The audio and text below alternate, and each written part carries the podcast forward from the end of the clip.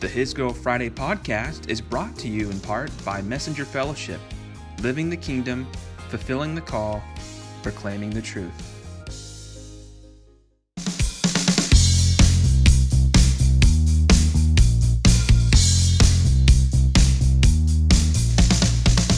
How's it going, everyone? This is Cameron Fry with His Girl Friday coming at you live on a Friday night. It's 5 o'clock, the beginning of Labor Day weekend, and I am stoked about this stretch of prolonged rest. I hope you guys have some fun, exciting plans ahead.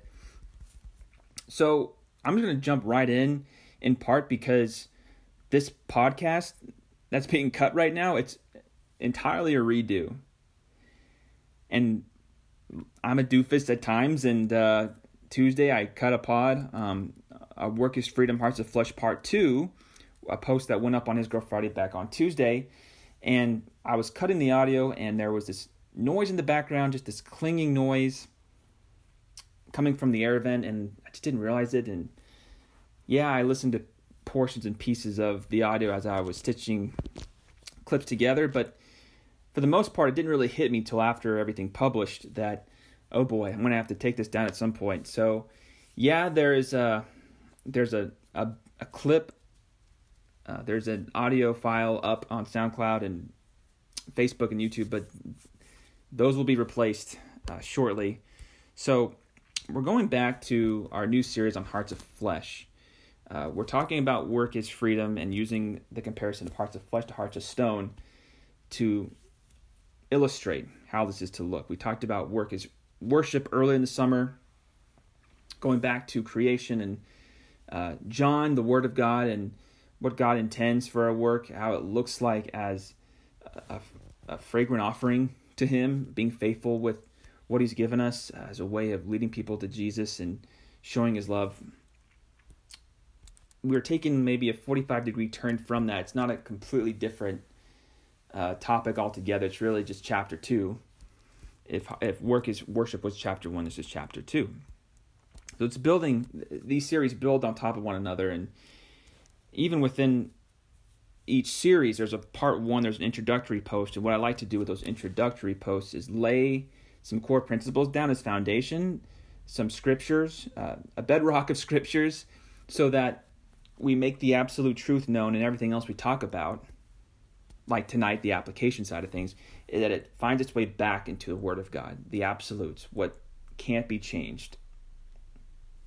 So I love discussing theology. It has its place, but if a gospel principle isn't clear, if it's not tangible, or if it's ambiguous, then you have to wonder is there a better way of talking about it? Um, are we fully taking it to heart? Are we drilling down as deeply as we need to be? So that's the goal of these posts, and that's why sometimes I'll do a part two, part three, because you want to talk about something that is deep in the heart of God, deep in the Word, and then find uh, something that is maybe uh, 30, 40,000 feet up and you have to bring it down to the surface into what we experience day in and day out as individuals, as those who work, um, and hopefully those who work into the Lord. And so we have to get real with ourselves. And to do that, we just have to look at what we're encountering at the surface level. So I think we can all agree we live in a complicated world plagued by complicated systems, systems of hurry, um,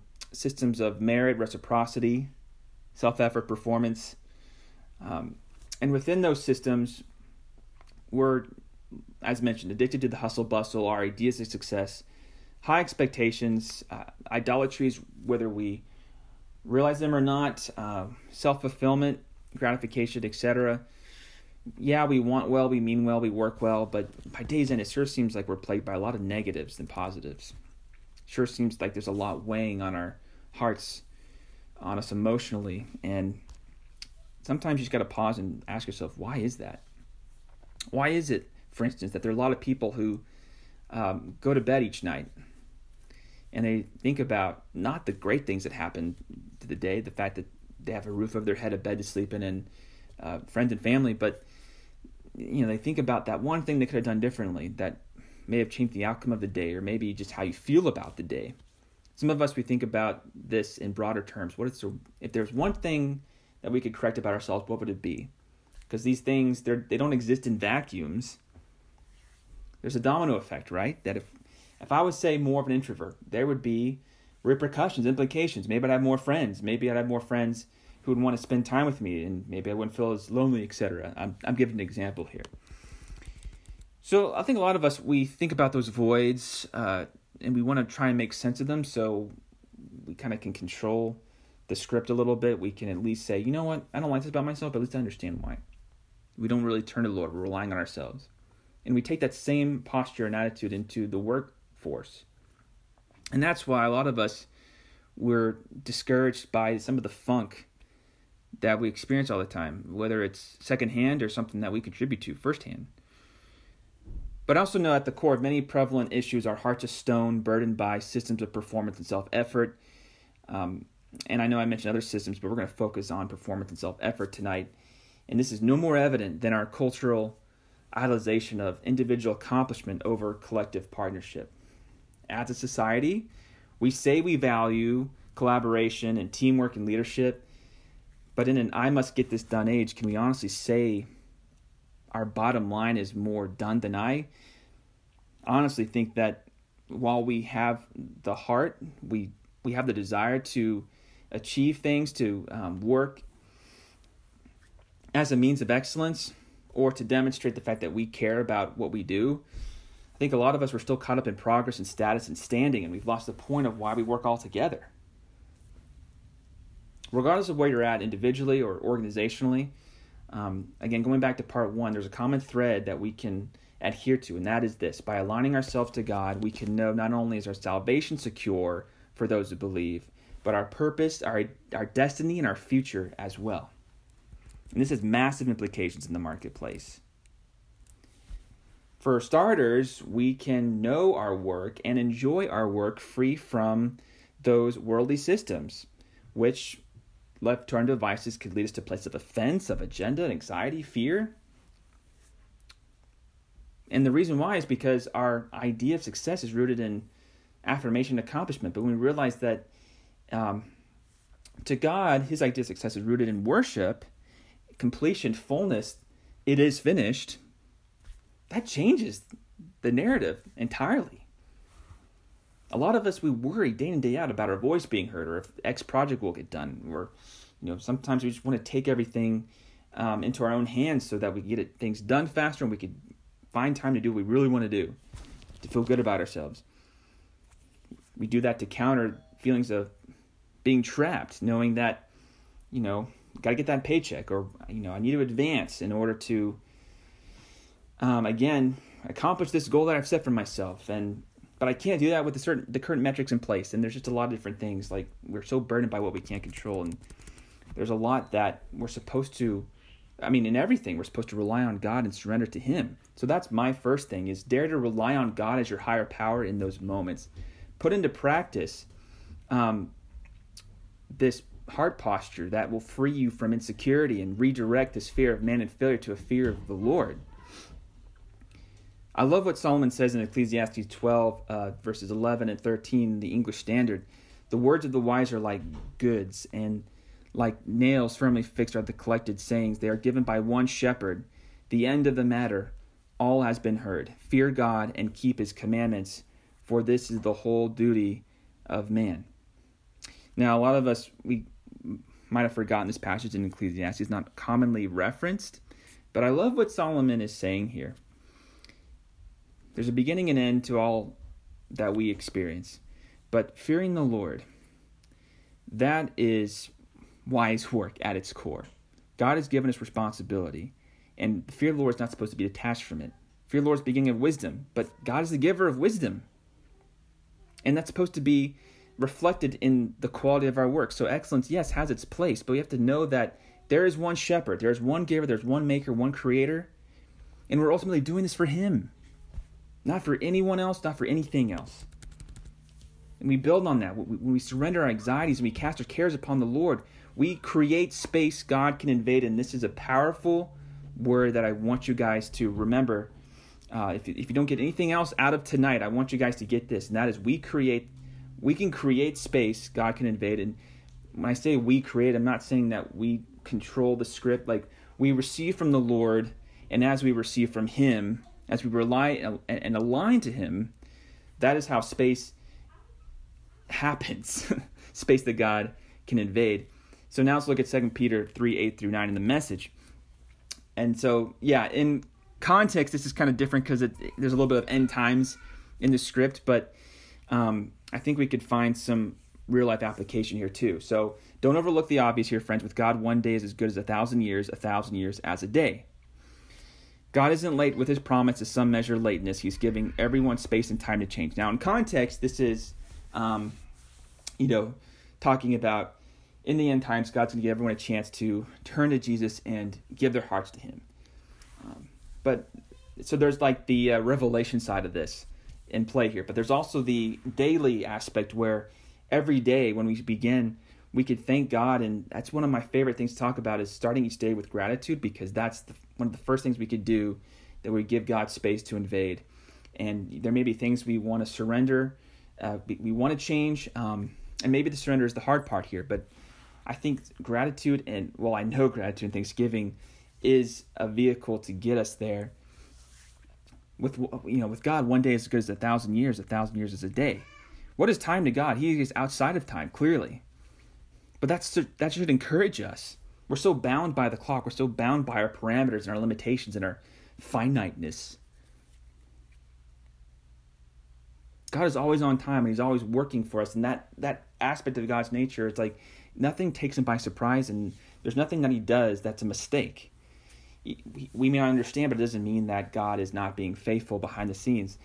Uh, but unfortunately, for many of us, these scriptures, these realities, they fall flat before we recognize them.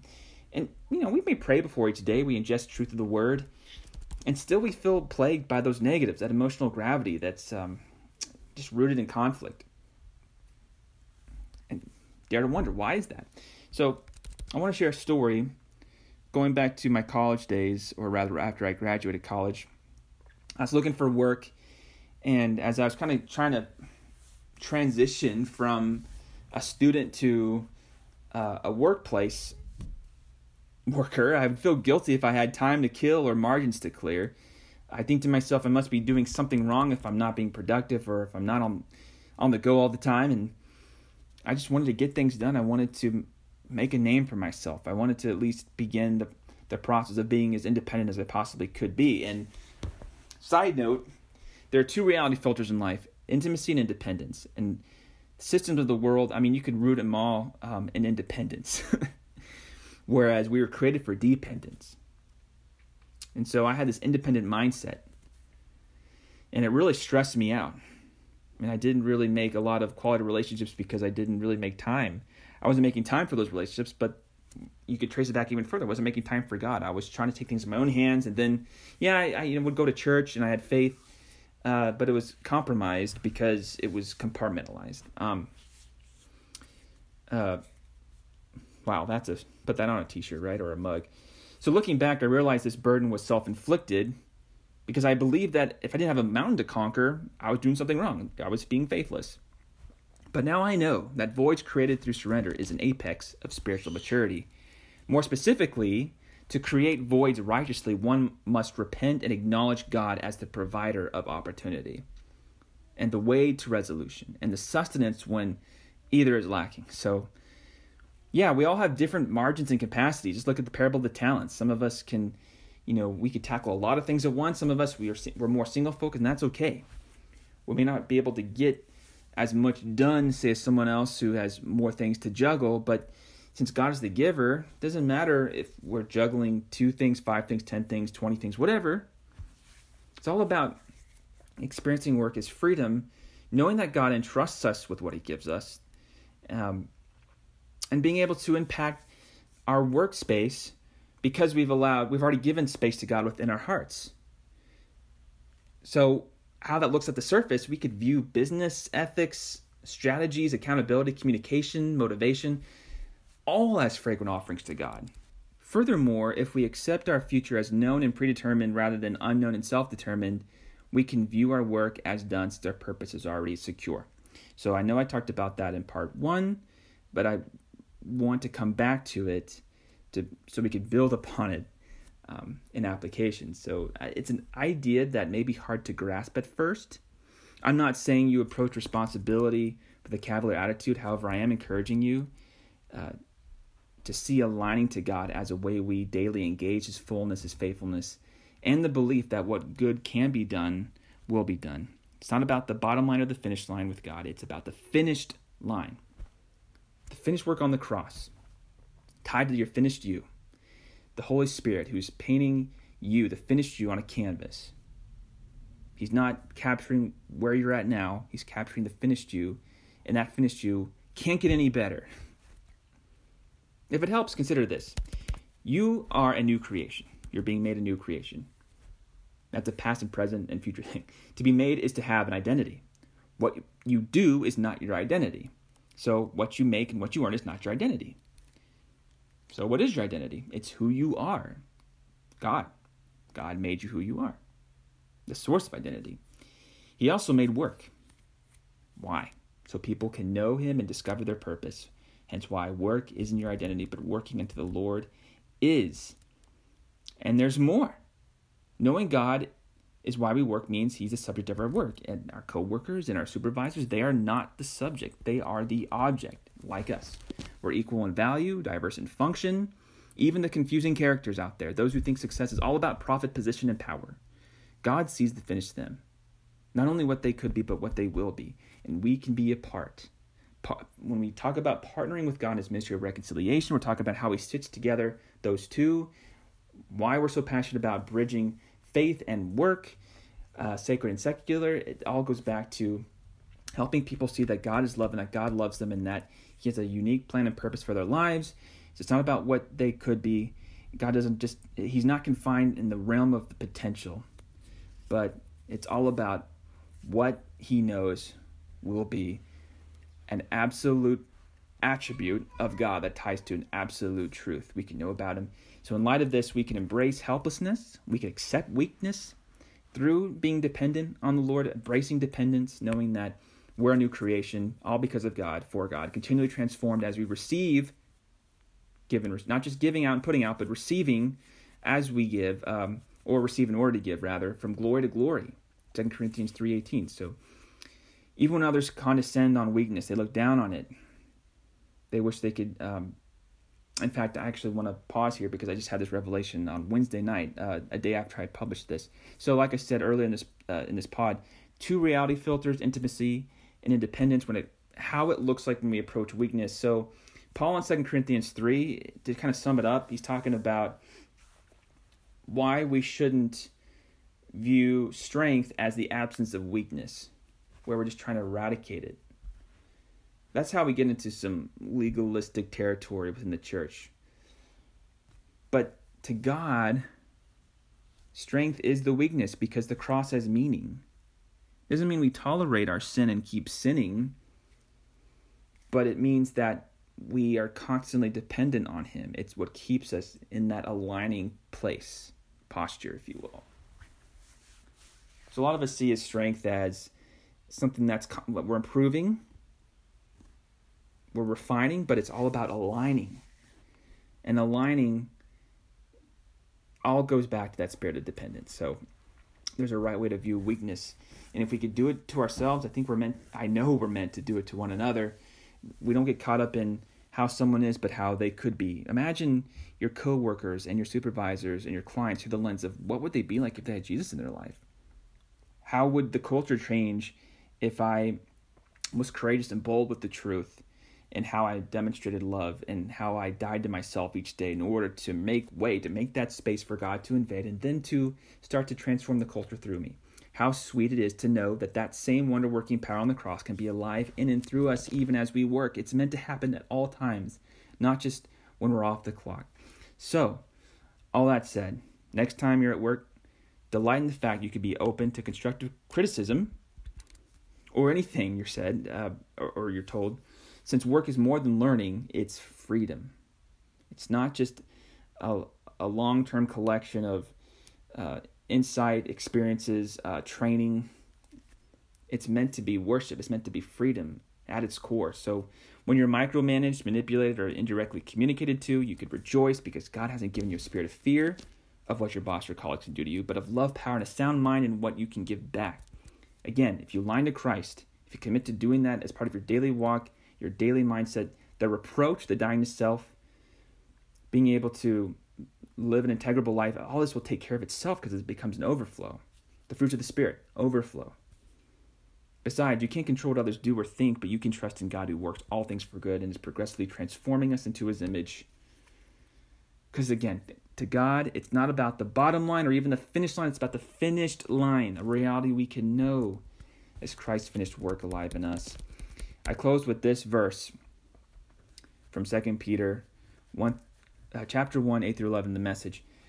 With these qualities active, and growing in our life. No grass will grow under your feet, no day will pass without its reward as you mature in your experience of our Master Jesus. Without these qualities, you can't see what's right before you, oblivious that your old sinful life has been wiped off the books. So, friends, confirm God's invitation to you, his choice of you. Don't put it off. Do it now. Do this, and you'll have your life on a firm footing, the streets paved, and the way wide open into the eternal kingdom of our Master and Savior Jesus Christ. Okay, so I could almost preach from this right now, but I'm going to come back to it next time in part three. There's something to think about that Jesus is the reward that you can mature in your experience of our Lord, but that that maturation is not about again what we do in our own strength through self-betterment, but maturing through aligning as we align ourselves to that finished product, that finished us. There's qualities, there's things that we um, we want to focus on to become like Christ, and that's good. But a lot of times we lose sight of the cross in our lives. Um, we forget that God has paid it all. We've been redeemed and forgiven. You know, the old sinful life has been wiped off the books. We still think it's in the book. We still think we have to prove ourselves. Um, and then we get distracted from not not only inviting others into a, a loving culture, but God's own invitation for us. There's a choice that He makes of you, and I feel like it's like, well, God doesn't have a choice. He's God, but He has a choice. He has that. That's why we have free will. So, anywho, I could go on, but I don't want to ramble. Thank you guys for listening. If you have any questions on this, anything you want to comment on, feel free to, to drop us a line. Next time, we'll discuss how merging bottom lines with finished lines sets the stage for cultural transformation um, and our workplaces. Uh, but till then, again, be refreshed, enjoy the holiday weekend, and I'll try and get another post up here in a couple weeks. As I always say, I'll catch you on the fry. Peace.